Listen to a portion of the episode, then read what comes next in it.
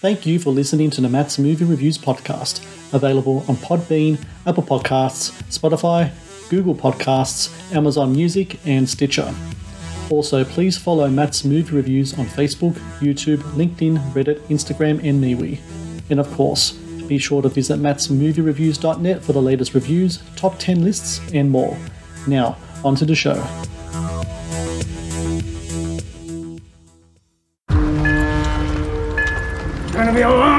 Long one tonight, boys.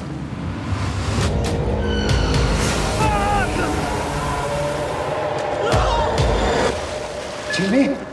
Who's out there? All right, action! There's dinos dead ahead! Let's teach them how to die! We should have a party. Keep it small and your parents won't find out, I promise.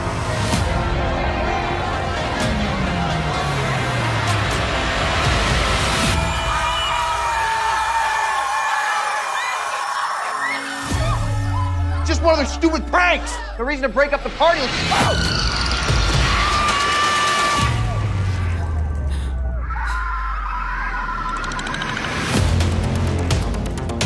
The aliens were using human skin to fuel their spaceship. I don't want my body to be alien fuel. This means war.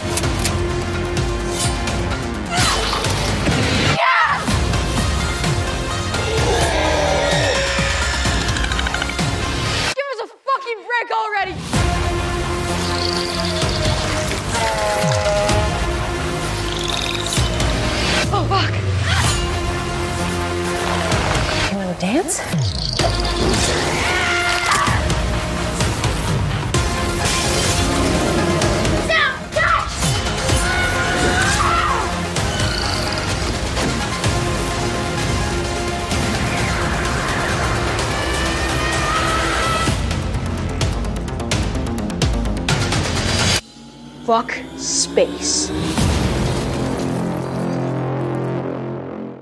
Hello and welcome to the Matt's Movie Reviews podcast. I am your host, Matthew Perkovich, and this is episode number 496, releasing January 20 across the US in theaters, on demand, and digital is Kids vs. Aliens, a sci fi horror in which a group of foul mouthed, rough and tumble kids stand up against alien invaders who most definitely do not come in peace combining Amblin style adventure with grindhouse exploitation theatrics. Kids versus Aliens will speak to the inner 80s kid in all of us. And joining me now is the director of Kids versus Aliens and a fellow 80s man child, Mr. Jason Eisener. Jason, thank you so very much for your time today. Yeah, thank you so much. Did you say 496 episodes? This, this is 496, sir. Yes, indeed. Holy smokes. a few more and it's 500. That's crazy. I know, I know. It's coming up so fast. You know, it's like a passion project of mine, kind of similar to how Kids versus Aliens has been a passion project for you. I mean, this has been Oh, 10 years in the making. It all kind of Yeah, started back in uh, 2013, didn't it, with um, VHS2, the horror anthology. Slumber Party Alien Abduction is the, the contribution you made there. Yeah. idea come about that that short that you made for that movie you could kind of like flesh about and kind of like make a world building kind of film with kids versus aliens is that something you always had in mind with that uh, piece of uh, short that you made for that film I, I, I, right after we made the short, there were talks for like a minute about expanding it into a feature, but it never really flourished into anything. But I had other, like, I kind of took inspiration from it and I had other pitches for like doing like a kids like horror genre like i wanted to do like a tv series at the Mhm. time but uh, when i was pitching it in hollywood no one wanted to do like something that was like you know a kid centric like genre thing so um i like i guess i it's i i yeah i tried pitching it over the years and just to no avail and so it wasn't just it was like a year and a half ago i was speaking with brad miska who's one of the producers of the vhs movies and we got to talking and like um he expressed that you know he always loved the idea of making that short into a feature and he pitched it to Mark Ward at RLJE, who was like a huge fan of the short, and he always wanted to see like an R-rated kids movie too. So he pretty much just like greenlit it on the spot. Like I had like one phone call with him, and told him kind of what I wanted to do with it, and he just believed in me and greenlit it and sent us off. What's really cool about Kids versus Aliens is the first time we see the kids in your movie, they're making their own film. They're they're dressed up. They're creating their own world. That's essentially you when you were eight years old, right? You're there in Nova Scotia, where the your hometown, where the film was. Uh, this film was made. Mm-hmm. You're out there with your mates. You're remaking Beetlejuice. You're remaking Ghostbusters. That's pretty much you out there, right? So this is kind of like a tribute in a sort of way to not only your childhood, but I think to in a lot of ways the tributes to a lot of childhoods, including mine. I used to always do stuff like that when I was a kid as well, and it's really cool to see that on a film. Oh, that's cool. Yeah, like I wanted, um, you know, like there's it's there's definitely a heightened uh, sensibility to it, and like you know how you know these kids they have like this amazing like clubhouse. You know, you know, with a wrestling ring in it. It's almost too good to be true. But I took like note from um, like you know I love the Sandlot and I love Monster Squad and the and like the forts like in the tree houses that mm. they made in those and Ernest Scared Stupid.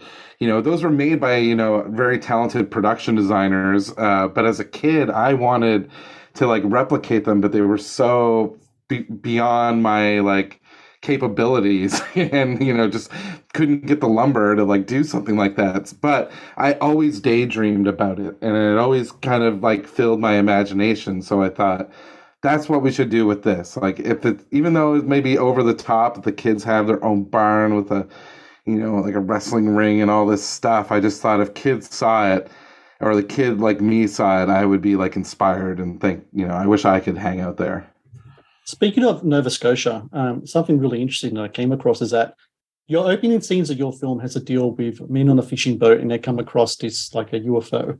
Um, mm-hmm. Supposedly, kind of based on these kind of reports back from like the 1960s called the Shag Harbor UFO incident, where they're in yeah. Nova Scotia and uh, supposedly an alien craft went into the harbor there. Um, when was the first time you remember hearing about that when you were a kid? And was it always kind of like your intention to try to put that on film in some type of way? Um, because it's really interesting how like you took something that was kind of like legendary from your hometown and kind of brought it uh, mm. to the hmm. screen here.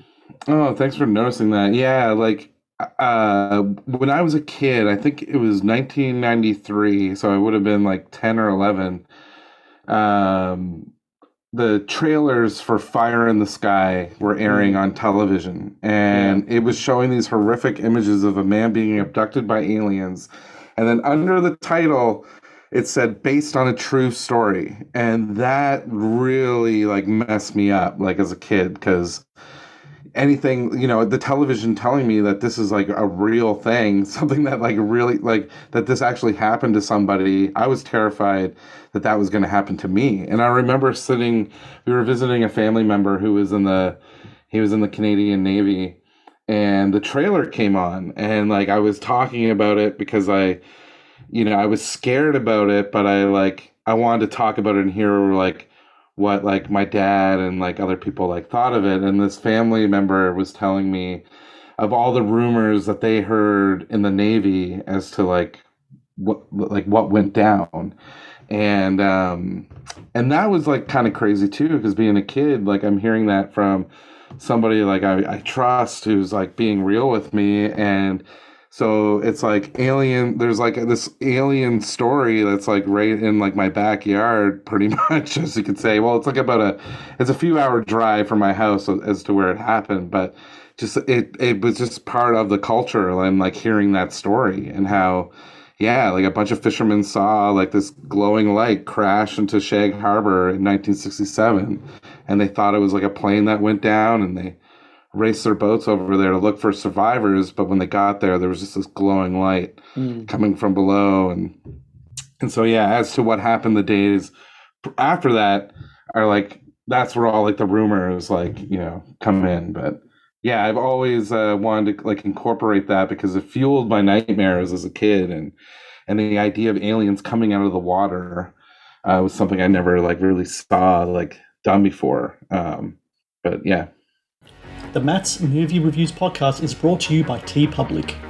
T Public is the world's largest marketplace for independent creators to sell their work on the highest quality merchandise. With over 1.2 million designs, TeePublic is sure to have something you'll love. The Matt's Movie Reviews podcast is brought to you by Amazon. The world's leading online store, Amazon is your first stop to buy a wide range of products at competitive prices with fast delivery times. Amazon is also a world class entertainment hub that includes Prime Video, Audible, Twitch, Amazon Music, and more. Sign up with Amazon today and experience the best in online shopping and entertainment. Please support Matt's movie reviews on Patreon. Get access to exclusive content, request movie reviews and top 10 lists, and help support my work. Please click on the Patreon link in the description below. I wanted to talk about the kids from the, the title. So it's really interesting. I remember I was watching a um, documentary last year about the making of It, the um, the Tim Curry uh, 1990 version. And I talk about how when the kids were on the set, um, when they fooled around the production, we were very quick to say, "Hey, we got to take it seriously. We got to be professional here. You know, you got to act like you know, be a professional actor, kind of thing." Which is fair enough. I remember reading or listening to a podcast you did where you were like, I'm going to encourage these kids to act up. I want them. I want that energy. I want that mischievous kind of nature that they can bring to the fore.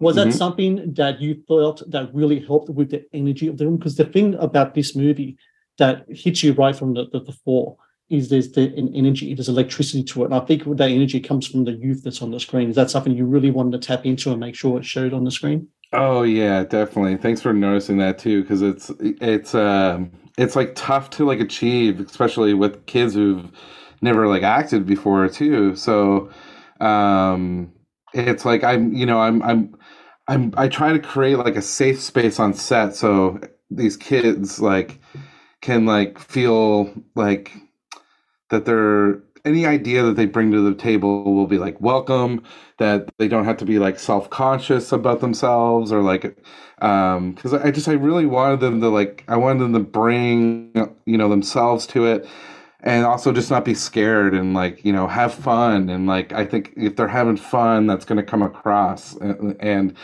and like what we had a joke at um the crew had like a joke uh 'cause, uh we were the AD would constantly be yelling out like still rolling we're still rolling because i would i would keep it rolling uh until i got the moment you know i was looking for because once i called cut like i could just see like all the kids they're like you know they're just like their energy would go down and they you know go grab snacks and it just you know to get everything back to the to the focus of the moment we're trying to get would you know it would take a while again to like you know get it there. Whereas i would just we keep it rolling we would do a take and then you know we do it again just you know like and get it like just get the kids like more excited and and uh and just keep them focused like in that moment. So it's like a mix of like keeping it like you know there would be times i would more so have to tell the crew like you know you guys take it serious so that like if the kids are doing an emotional thing where you know there's some emotional moments in the movie with the kids like i wanted to like i if like the crew is like laughing and joking around then the kids wanted to partake in in that you know so there'd be times i would have to we would have to tell people all right just I know you're having fun, but just like chill out for a second. Like we're trying to, we're trying to cry here. I want to talk about the color in the film. Um, color plays a really big part in it. You've got these really kind of prime color combinations. I mean, the glow of the UFO, and then from that, it comes from different things, purples and blues and greens, very kind of neon fluoro. And I've I read that action figures, especially like wrestling action figures, played like a big role, big part in kind of like the colors that you wanted to have. What was it about wrestling action figures, especially from your youth, um, that really kind of inspired you in the way you wanted to tell the visual story of this movie? Yeah, I guess uh, like action figures and place, you know, action figure play sets and figure lines were like probably even more of an inspiration on this movie than like films were. and uh, like I said, like I wanted to create like a universe that could be just as big as something like Teenage Mutant Ninja Turtles or Ghostbusters or He Man or any of the ones that I loved growing up, and kind of create like a sandbox, you know, that like I I feel that like kids or you know other people could like play in it and there could be a big enough universe there to tell more more stories in it but with action figures and especially uh, like I, I it was kind of the wrestling action figures that kind of put a light bulb into my brain, like especially when I when I first did Hobo with a Shotgun and I was making my first feature film. You know, I wanted to figure out like what makes my aesthetic like unique and like and or just you know what what like how like the the things I'm going to be telling my crew in like in an artistic sort of way like why why do I like certain things the way I like them I guess you could say. And so I realized like wrestling action figures had a big part on like why I do like colors and color combinations because when they were making especially in the 80s when they were making the gimmicks and the characters for the wrestlers they were using like color combinations that would like really attract like kids like attention. And so mm. you know st- it had such an effect to this day. When i see a certain red and yellow go together i instantly think like hulk hogan, hulk hogan. Yeah. Yeah you know and and uh and, and that they, they were making the action figures and the merchandise and you know making characters that just would stand out that kids would you know would want to like you know buy the action figures and wear the clothing and all that stuff. And so I just that I knew that had such an effect on me and just how I grew up liking things and uh, and what I would be attracted to. So I went to my costume designer, uh, Sarah Dunsworth on Hobo, and was like, "Let's do this. Let's take this a thinking that worked on me, and let's do that with all of our characters." like in our movies and every character that we make should feel like it could be like a, a great action figure. Like, uh, so yeah. It really does feel like you're building a universe here, and from a universe comes additional chapters in the story. And um, the end of Kids. Aliens, not to give away too much, but it does have potential for a follow-on. Mm. Of course, there's a lot of things in consideration when talking sequels or anything like that. But ideas-wise, do you have ideas already gen- uh, thought of or written down as to what potential follow-ups there could be for this story?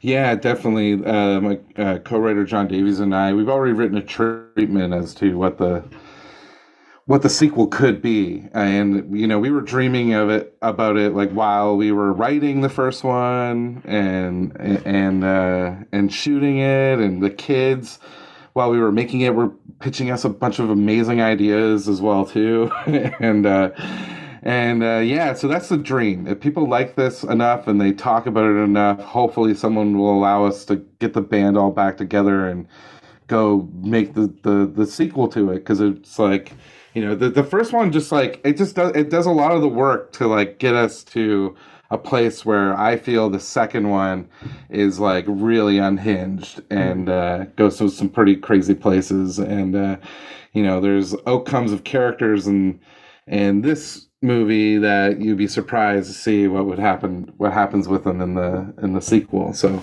yeah hopefully that happens. Well before that happens i encourage everyone to either go to the theaters or watch uh, Kids vs. Aliens on demand or on digital Gen 20. I do recommend people check out the check it out at the theater though, because the yeah. soundtrack, the visuals, everything I think really speaks to a theater experience. Um, I really recommend everyone check this movie out. It's that mix of sci-fi and horror um, that kind of mix of this 80s nostalgia in there as well.